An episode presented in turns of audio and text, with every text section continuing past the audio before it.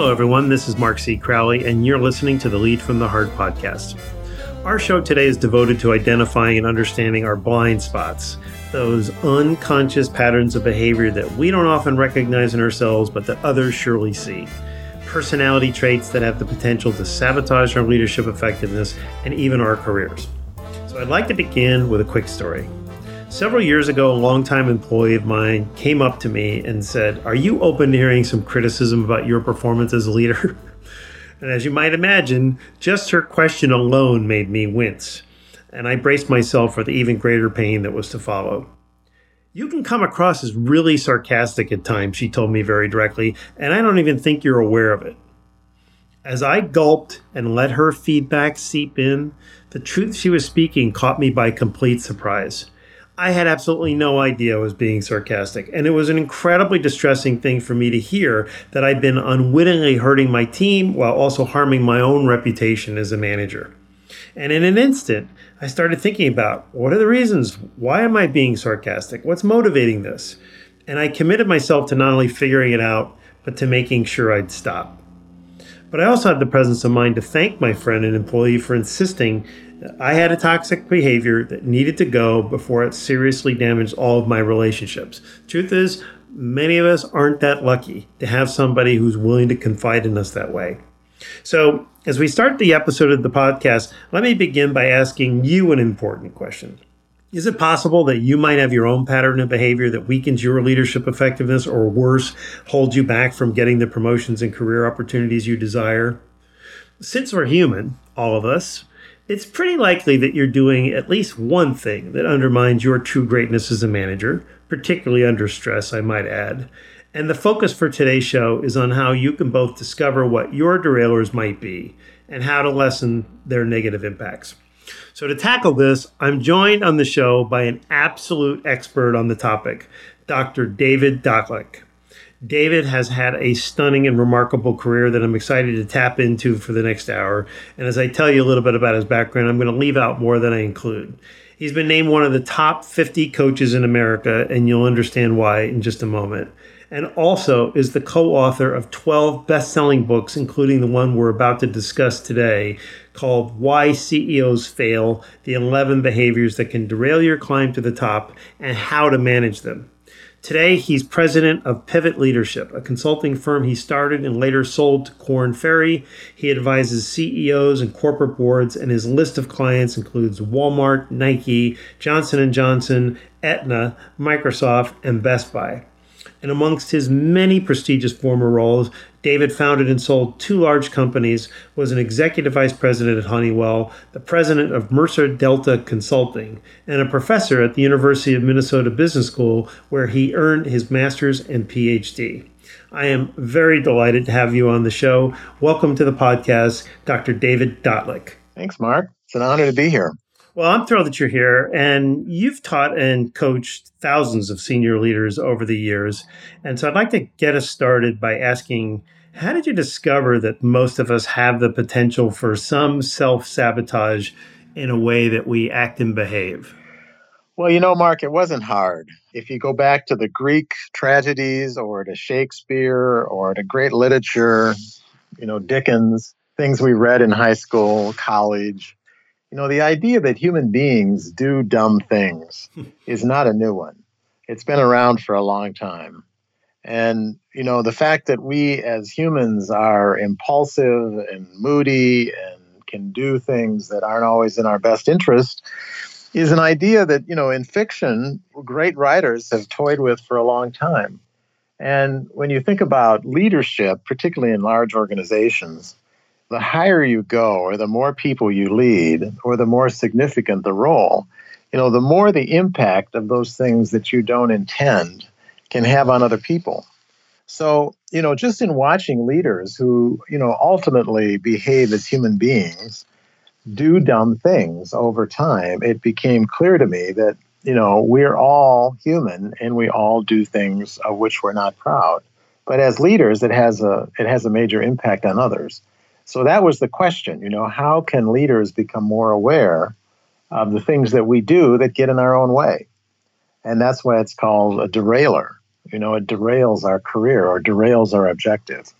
I love the word. And in your book, you write, and I'm going to quote you, that failures aren't the result of insufficient intelligence.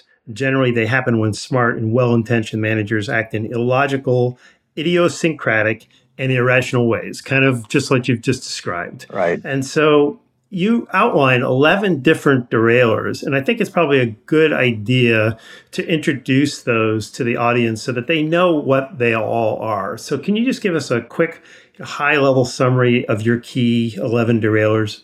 Yeah, and these derailers are the flip side of strengths, people's leadership strengths. And a lot of this uh, original research was done by Robert Hogan uh, at the University of Oklahoma years ago.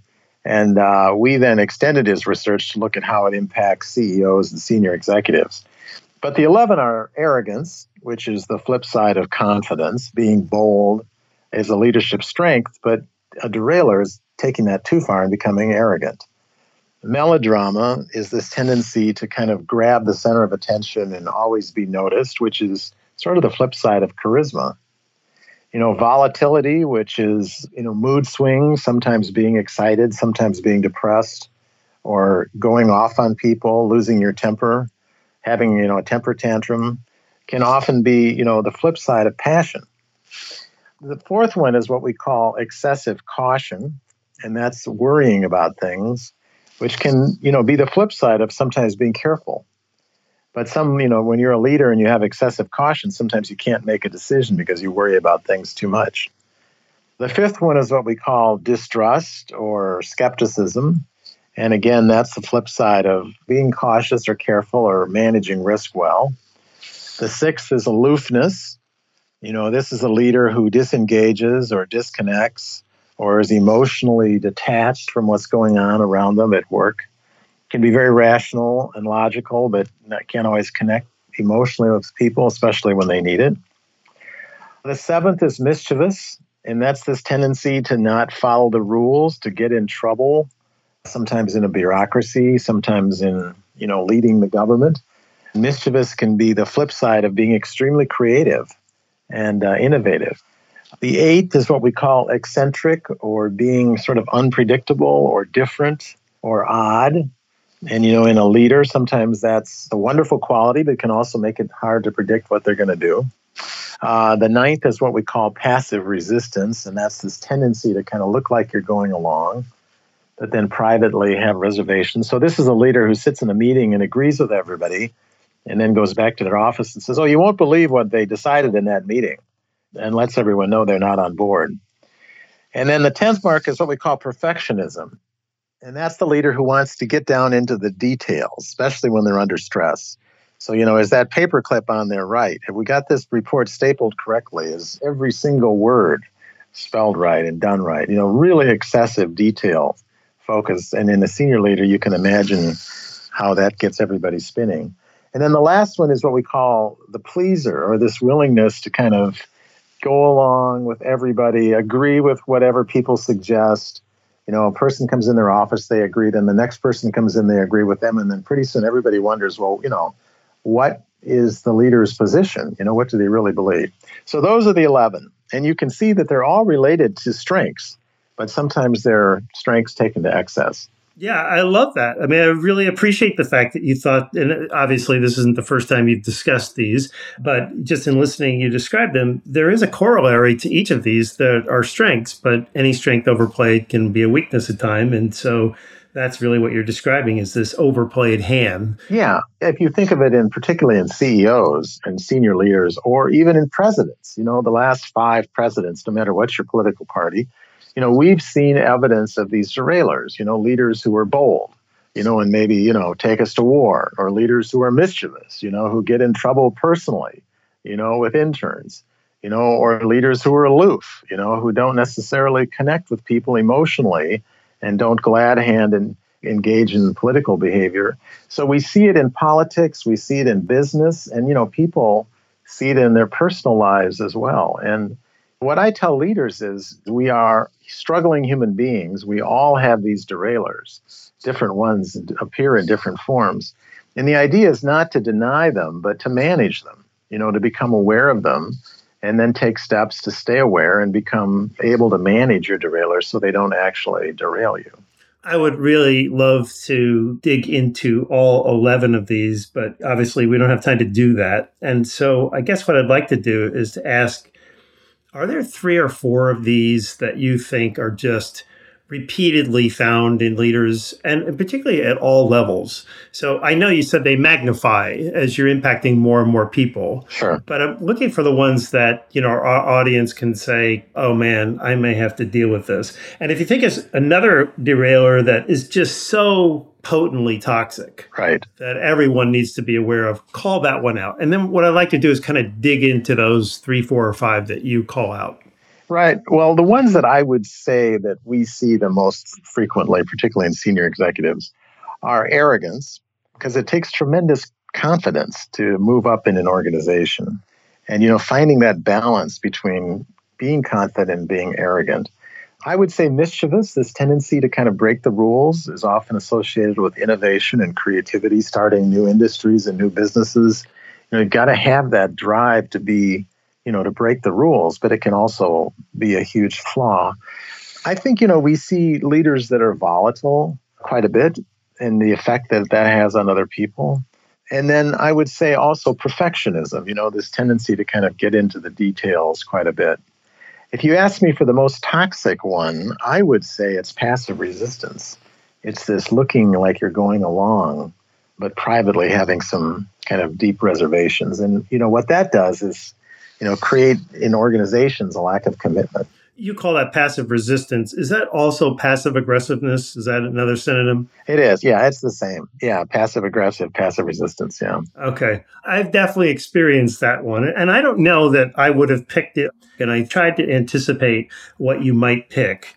And the passive aggressiveness is something I definitely thought you'd pick. And I was certain you'd pick arrogance. The other three, not so much. Yeah. So why don't we take them one at a time? Sure. And the first question I have for you with respect to arrogance is how does it play out? How does it play out in the workplace? Well, you know, leaders have trouble getting good feedback in a hierarchy in general because you know you have control and sometimes you influence people's careers and success and you know promotions. So it's not unusual if you're a leader in a company even a small company or big company to not always get good feedback. You know and i often say to leaders have you noticed as you move up how your jokes get funnier? You know your ideas get smarter. You know your insights get brighter you know, the reason is because in a hierarchy, people don't always give it to you straight the way you need it. And, you know, if you're an arrogant leader, the way it plays out is that, you know, people will not even try because you're convinced you're right. And pretty soon people figure, well, you know, why, why should I give her feedback? You know, she's not going to listen because she thinks she's right. So, you know, the way it plays out is that leaders become kind of removed or disconnected from the impact of their behavior on others, and that can impact the performance of the whole organization as well as the individual leader. So, arrogance it relates to the difficulty of getting good information, getting counter ideas, finding the best solution because people are willing to disagree with you and debate. So, if you're an arrogant leader and you notice that everybody always agrees with you all the time, it could be because they're afraid to tell you, you know, here's what's going on. What about the birth of arrogance? I'm thinking about, you know, the audience thinking, who's going to be able to self-identify arrogance right, am i going to yeah. willingly go yeah that's me. So let's start there. Well one of the ways you know is you know none of us like to admit you know we're wrong you know or we've made a mistake. I mean it's not easy to do that for anybody particularly when you're a you know a leader and people expect you to be confident. You don't want the leader to show up every day and say you know i don't know what to do. I've never seen this before. I'm really lost we really want confidence in leadership. But on the other hand, you know, there are times when leaders need to admit that we're vulnerable or we've made a mistake. And if you know you're a leader who always has to be right, you know, or always has to have the last word, you know, or has to be the person who everybody, you know, in the end has to agree with, chances are you're probably others see you as arrogant. And a lot of people have the mistaken idea that if I'm a leader, you know, I should never admit to weakness, you know, or I should never admit to a flaw, you know, or I should never admit that I'm wrong, and people will then think I'm too weak to actually have confidence in me. And I think you can see, you know, that's often arrogance masking insecurity.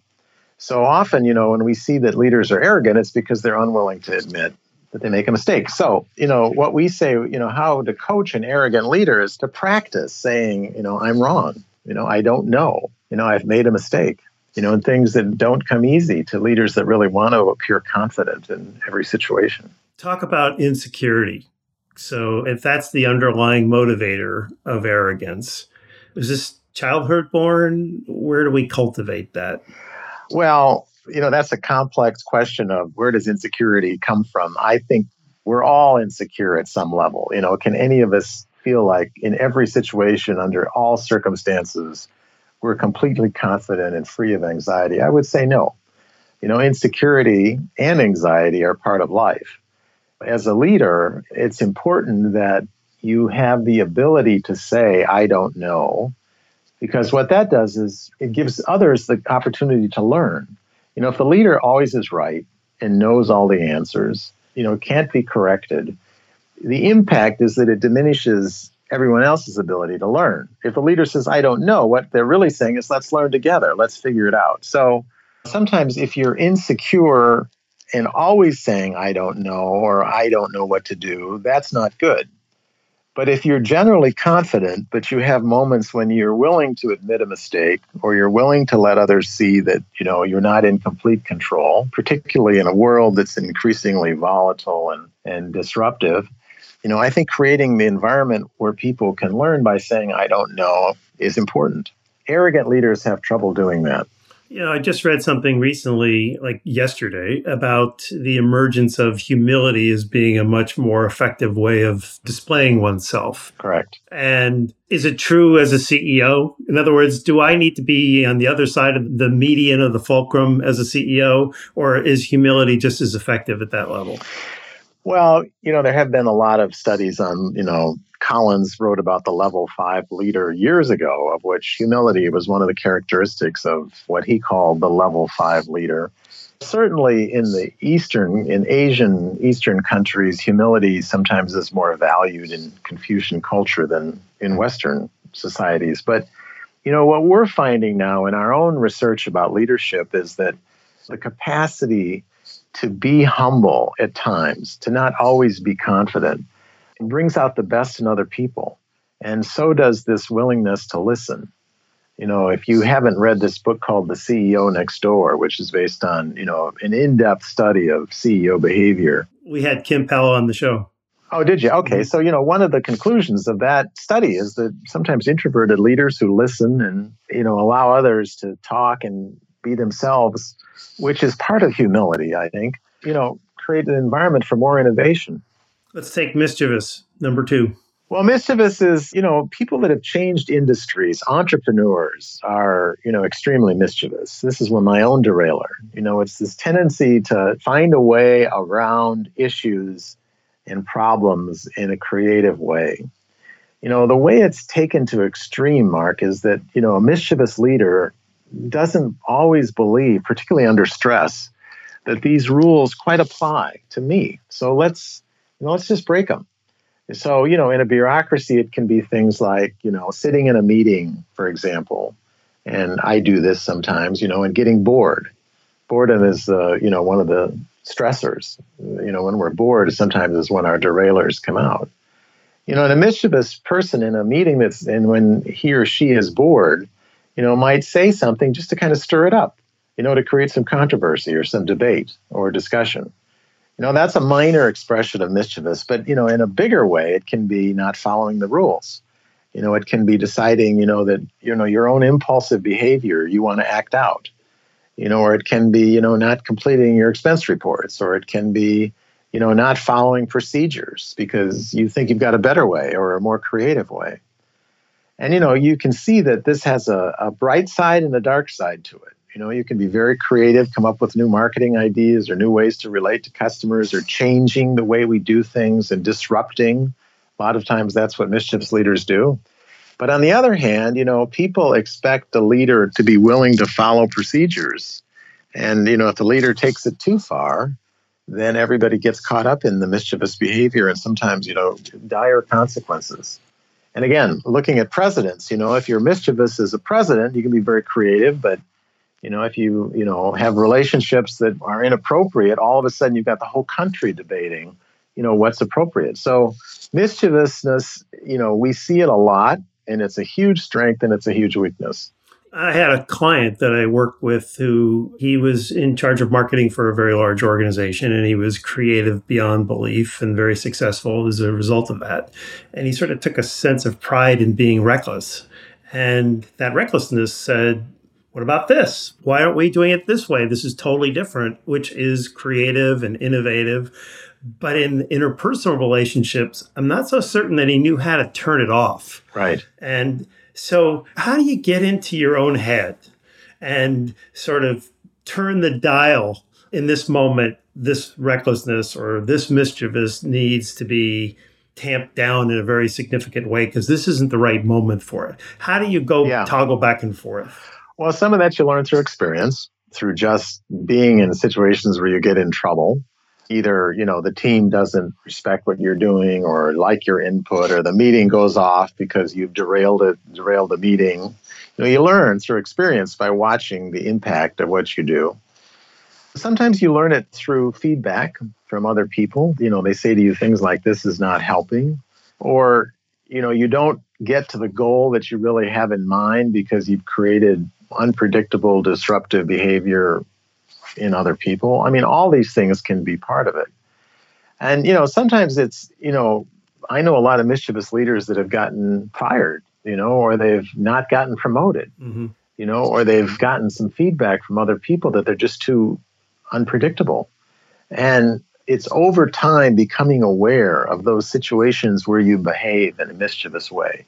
For example, for me, you know, I mentioned this is one of my own derailers you know, one of the things that I've learned over time, emails can be fraught with, you know, potential penalty. If you think you're making a joke in an email out of context, you know, the person receiving it may not see it, you know, the way you intended it. Especially today. Yeah. Mm-hmm. You know, or meetings. I've also learned to manage my own mischievousness in meetings by saying to myself, you know, hey, look, just because I'm bored doesn't necessarily mean I have to disrupt this meeting for everybody else. I was with a colleague the other day and we were driving to an all day meeting. And, you know, she was driving, we parked the car. You know, she parked the car underneath a big sign that said limit two hours. You know, we're going to an all day meeting. And I said, you know, do you see the sign that says two hours? Do you think it's okay to park here? She said, ah, this is, you know, this is not a real ticket. You know, the police give you a real ticket. This is a corporate ticket, so it doesn't really matter. That's mischievous behavior. You know, the rules in that situation just don't quite apply to her. You know, she's thinking, well, you know, I'm special. You know, so that's what mischievous behavior looks like.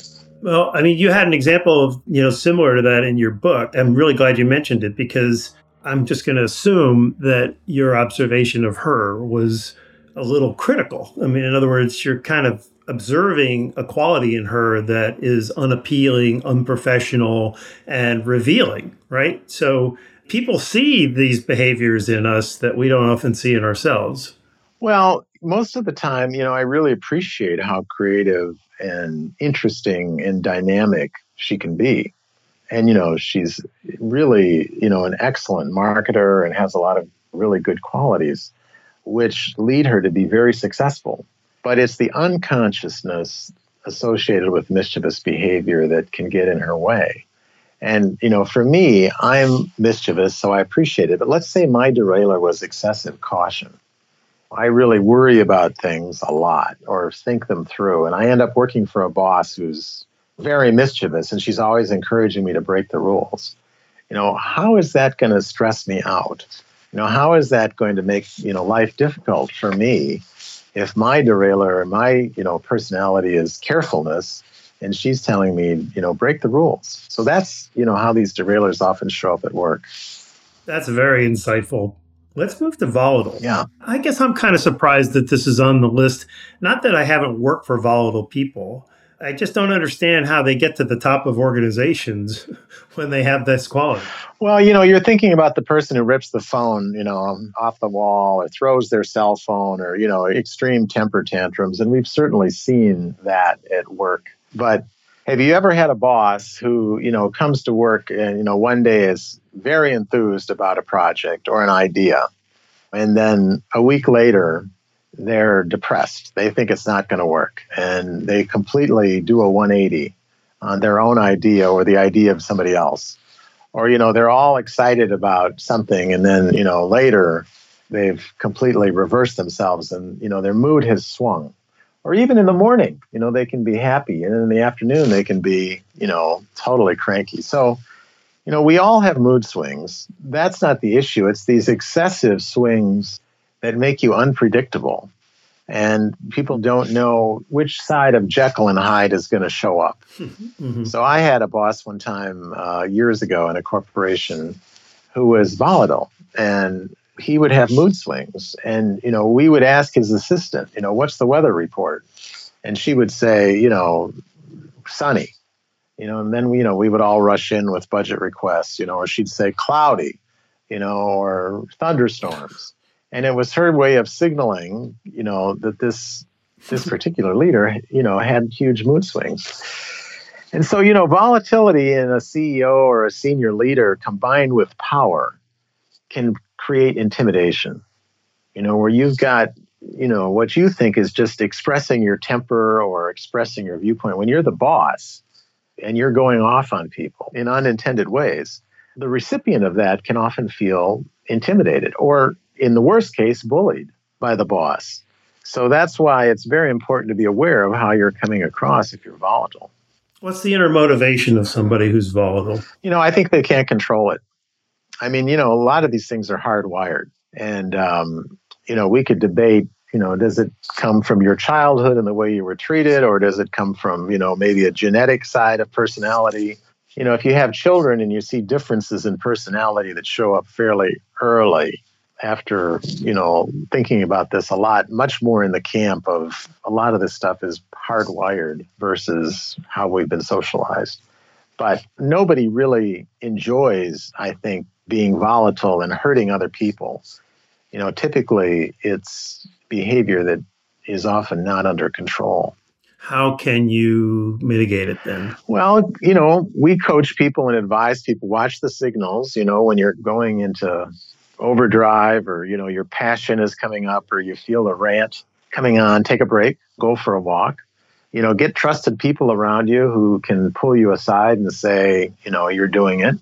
You know stop yourself in the middle of a conversation and apologize. But the biggest thing is if you take these derailers you understand yourself in your calmer moments admit to them tell people, look, I'm volatile. I know that. And I might even at times go off on you or in a meeting or, you know, in the department. And um, we really want to, you know, set up some kind of a signal or let you know that it's okay to, you know, interrupt me or whatever. You know, give people permission when you're being sane so that when you're going insane, they can help you. it's, a very you know Rube Goldberg way of getting there, but, you know, but uh, yeah. I'll I'll take it. All right, let's talk about the uh, yeah. the perfectionist. Well, you know, if you've ever worked for a boss that's a perfectionist, you know that you really can't ever fully please them. You know, because there's always some detail that they're going to micromanage. At the higher level, what this means is that they're often missing the strategy and the overall direction to focus in on the details. And, you know, given the pace of change today and the volatility of the world, you know, and how you've got to look for patterns much more than categories and kind of perfect details, you're kind of trying to figure out, you know, wh- what's the pattern here that we need to discover. If you're spending too much time in the weeds, you know, or looking at the details, you're kind of missing the big patterns. You're looking at the notes and not reading the music. And so, the boss is perfectionistic, they can be spending time and focus on things they feel they can control that are important. And meanwhile, they're missing out on some of the bigger questions that need to be addressed. And, you know, if you work for a detail oriented boss, Obviously, the strength of that is that in certain professions like accounting or brain surgery, you really want things done to a nth level of perfection. But for most of us, you know, the perfectionistic boss creates a lot of excessive work and energy focused on getting everything right. You know, knowing the answers and being completely, you know, on top of everything all the time. And you know what that does is create busy work a lot of the time. Again, what's the motivation of somebody who has, particularly as you get more senior, what's driving a need to be that perfectionistic? I think it's really anxiety management. You know, I think it's this feeling that if you get everything right, you know, you're less anxious. And particularly in leaders, you know, that I've worked with and seen and observed a lot, you know, perfectionism often is closely associated with anxiety and this idea that if you can control all the details, you know, you're less anxious. And usually, you know, that's behind perfectionism. Toxic passive resistance. Yeah, well, you know, Mark, to me, this is the, the most significant derailer in organizations where you need people's passion and commitment and trust. Organizations today run on these things that are much more important than they have been. You know, a sense of purpose, people feeling that they can be open and transparent and trust. And, you know, if you're in a passive, resistant organization where people have private agendas, you know, or the leader doesn't put all of his or her cards on the table. You know, that's really toxic for everybody else. You know, because if the leader isn't transparent, then, you know, everybody else ends up protecting themselves and their own turf. So to me, this is one of the, the derailers that I think has the biggest cost in the way organizations and companies are run today. You know, what we need is energy and passion. And, you know, if we don't trust people showing up fully at work, they've got some private agenda, you know, pretty soon that spreads through the culture and everybody starts, you know, having private agendas and we can't count on each other. So is that how it works? Like a domino? Yeah. That's how it created yeah. in an organization? Yeah, particularly at the top. If it starts at the top, it can affect the whole culture. I mean, it's scary to think you can have an organization where your CEO or C suite people are, for all intents and purposes, duplicitous it's such a harmful and destructive trust destroyer. Yeah, it's the and that's the extreme version. But you know, the behavior of the senior team has the to me that is one of the biggest factors influencing a culture of an organization is the behavior of the team at the top, or particularly the leader at the top, has a huge influence on the culture. And so you're always going to have some of these present in every culture but you asked about the most toxic ones. I think it's those that diminish trust. So, what's the remedy? What's the way of really, truly lessening the, the blow of this one?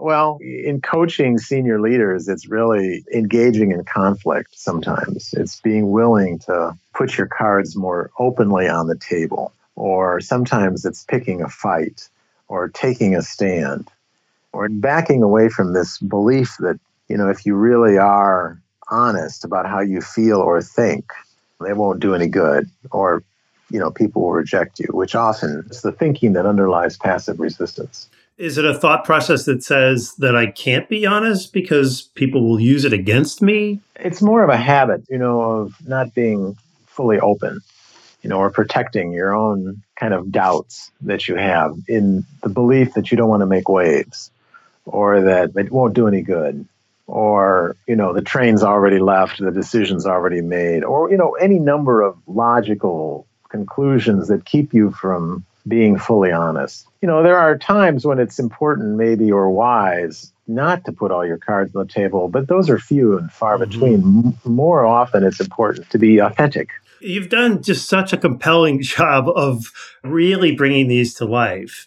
And I want to transition now that we know what they are, now we know which ones are the most widely seen in, in workplaces. In the introduction, I had a woman who worked for me for many, many years who had established incredible trust with me and took it to me one day and just told me that I had a habit of being incredibly sarcastic with people and then it was harming my relationships with other people and then I needed to fix it. And I was so I mean, I was obviously was very surprised by it, but I was so grateful to her mm. for helping me that way, for having that courage. Yeah. But that's not the way it goes. I mean, like you said, people get fired for exaggerated use of these derailers. Right. And so I want to know What's the advice you give people who are intrigued by this and going, I wonder if I'm arrogant. I wonder if I'm mischievous. I wonder if I'm volatile. I wonder if I'm a perfectionist. I mean, yeah, people have a sense of it, but how do they confirm it? What are you coaching people to do? What are the behaviors that have the greatest impact in terms of generating truly honest feedback from people? Well, let me answer the question in a different way, which is, you know, the most important thing today in the workplace is something that's called psychological safety. In you know, Google has done a lot of research on what are the characteristics of high performing teams, and you know, one of the dimensions of high performing teams is this sense of psychological safety. You're safe to be yourself. You know, you're safe to be honest. You know, you're safe to speak up. You know, you're safe to be innovative and creative and bringing all your ideas to work. So, the behavior of the leader is a big factor in creating psychological safety for the team or the followers or those that work for, work for them. And you know, by virtue of being in a hierarchy, you have a lot of influence and impact and sometimes even power over people's lives as I mentioned compensation, promotion. That by definition can reduce psychological safety because there's an imbalance of power. So a leader today has to really work hard to kind of create that sense of safety and you know overcome what might be people's inhibition sometimes to speak up.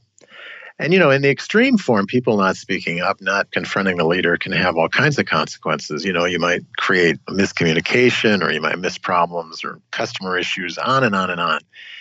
But as a leader, you know, creating psychological safety means giving people permission to tell you the truth as they see it.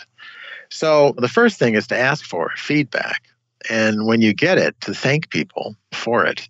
And there are a lot of ways to do it. You know, one of the things I often suggest to leaders is to create a meeting space and ask people how I can be a better leader. You know, what can I do to be a better leader? And then, you know, ask them to answer that question together and leave the room while they're working on it. You know, and then come back, you know, after 30 minutes and and listen to them, you know, to their ideas if it's a group, sometimes it's safer to speak as a group to give you that feedback. So ask them specifically, how can I be a better leader? And then when they tell you, how does that play out? So, you know, I come back into that room. Are they honest? Obviously, you've given them time, you've given them permission yeah. to work together so they kind of collaborate on it. But do they really give you what you need to hear between the ears? Not always, not always the first time you know, you might ask them to, you know, just put a, ideas on a flip chart and talk to you about them. Hmm. And, you know, it may not be between the ears the first time, but, you know, by the third or fourth time, if you do it and you thank them and you try to put it into practice and you reinforce it, you know, and you don't defend yourself with mm-hmm. all kinds of excuses for why you're behaving the way you are, you know, over time, I think people will come to believe you really mean it. You know, he really wants to get better and he's really interested in feedback. You know, so that would be the first thing is, you know, if you want feedback, ask for it. When you get it, thank people for it, you know, that they're giving it to you. So that's asking for feedback. You know, the second thing is, as I mentioned, don't be afraid to show your own vulnerability. And so people will be more likely to open up to you if you're open with them. And, you know, selective vulnerability. When you made a mistake, you know, or when you don't know the answer, you know, or when you're wrong, you know, or when you're uncertain. I mean, these are things that you can cop to. We're all human and we all have a human side of ourselves. So, you know, bringing that to work, I think, is extremely important. And then, you know, people want to know who you are as a human being in addition to the role that you play as a leader. So, your humanity is important, I think, for people to connect with you. Your humanity is things you care about, the things that upset you, the things that you're passionate about, you know, what you're playing for. People want to know this about the leader. And so, you know, what's their purpose? What's what's their commitment, both to the company and to the role that they're in? What's the most effective way of sharing that with people? So obviously, it's not work for me for five years and figure it out on your own by deduction. How do you recommend that a manager, let's say I'm taking over a new team and I have a reputation in the organization, but people don't really know me. How do I share that kind of information? You know, there are sometimes effective onboarding, which is letting people know what you know about yourself Here's what my 360 has said about me as a leader that you're going to probably experience as well. Now, here are the things that my supervisor has coached me consistently on, or, you know, through the years. You know, these are the derailers that sometimes I engage in that, you know, they're going to figure it out anyway and they're going to talk about it with each other. So, you know, I advise people to be as transparent as possible as early as possible. And that, you know, people will figure that out. And, you know, if you're willing to acknowledge it, then they can give you feedback about it as well. You have to have a lot of courage to do that, though. I think it takes more courage and more effort to kind of keep it hidden, you know, particularly in organizations today where people share information openly with each other they've probably figured out your derailers already. And I've had leaders, many leaders, Mark, come back from workshops or coaching, and you know they decide to share it with their team. And you know sometimes the reaction is, I mean, that's really old news. Of course, we know that you're volatile. You know, mm-hmm. we manage around that all the time. That's just such a valuable insight because we think, I mean, in our little privacy, we think we're fooling people, but exactly, it's They've not the case. You know, they've netted it out. It's yeah. like children and parents. You know, exactly. you you got to study your parents to figure out where their weaknesses are, and people do that in organizations with leaders a lot. Yeah, I think you're absolutely right. I mean, little children can figure it out pretty quickly. I want to transition us, um, David. We have a tradition on the podcast where we take a break from the conversation, and I am absolutely thoroughly enjoying this conversation with you, by the way. And we ask our guests some quick answer questions, and this really relates to getting to know you a little bit better, your personal philosophy, sure. influences, daily practices. And we call it the heartbeat round, so we want you to answer your questions in a heartbeat, but you have the honor of having the most unusual beginning to the heartbeat round because I thought, with all of your knowledge and expertise, and kind of like what you did for the presidents a moment ago. Right. I'm going to give you a list of well-known CEOs and ask you to identify what you think their most likely top derailer is. And then I have other heartbeat round questions for you. Okay. So, all, all right. right. You ready? All right. Okay. Facebook's Mark Zuckerberg. Aloof. Elon Musk. Um, eccentric and arrogant. Uh, Jeff Bezos. Uh, probably perfectionistic. Hmm. Mark Cuban from Shark Tank. Uh, mischievous. Uh, Satya Nadella from Microsoft. Um, you know, that's a hard one. I would say probably eccentricity. IBM's Ginni Rometty. Uh, don't know her. Haven't haven't worked with her. Starbucks Howard Schultz. Uh, mischievous. Tim Cook, Apple. Uh, perfectionistic and Sir Richard Branson? Oh God, mischievous, um, eccentric, um, probably arrogant too. Hmm. Yeah. Here are the rest of your heartbeat questions. The quality you most admire in other people. Um, humility. Newspaper or magazine you never miss reading. Um, Economist. One skill that female managers often possess that male managers would be very wise to cultivate. Uh, sensitivity and one skill male managers often possess that female managers would be wise to cultivate? Uh, use of power. One book that had a profound influence on your life? Um, Be Here Now.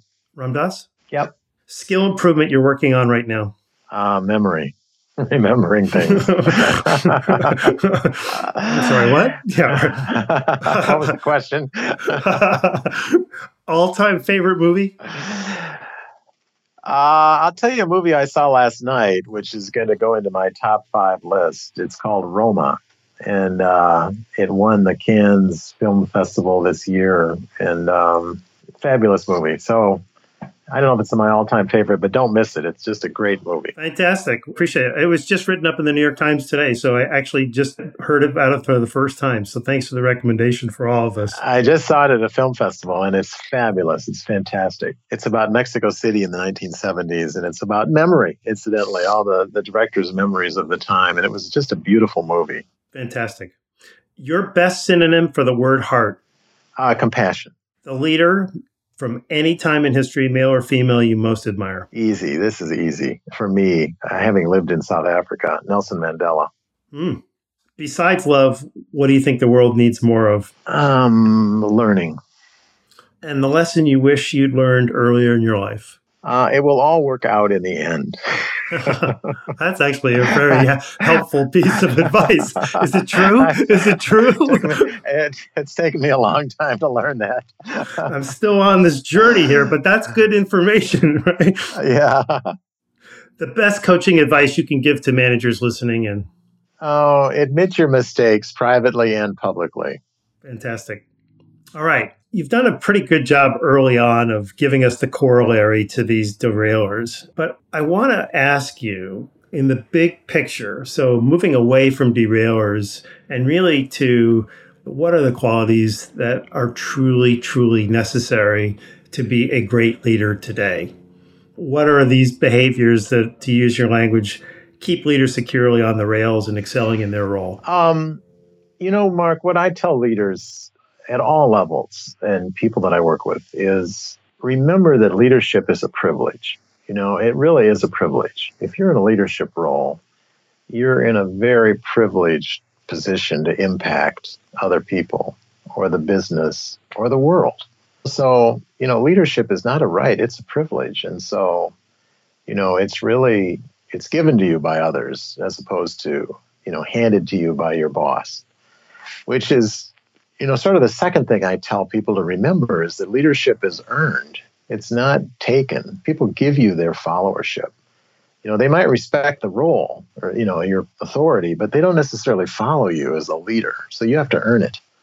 And so, you know, I used to work with a guy named Hugh McColl, who was the CEO of Nations Bank and then Bank of America. And Hugh used to say, you know, the interesting thing about being a leader is that you have to give your trust to others as a leader, but you have to earn their trust. And that's really true. You have to trust a lot of people that work for you and really practice and develop your trust a lot, particularly before they've earned it.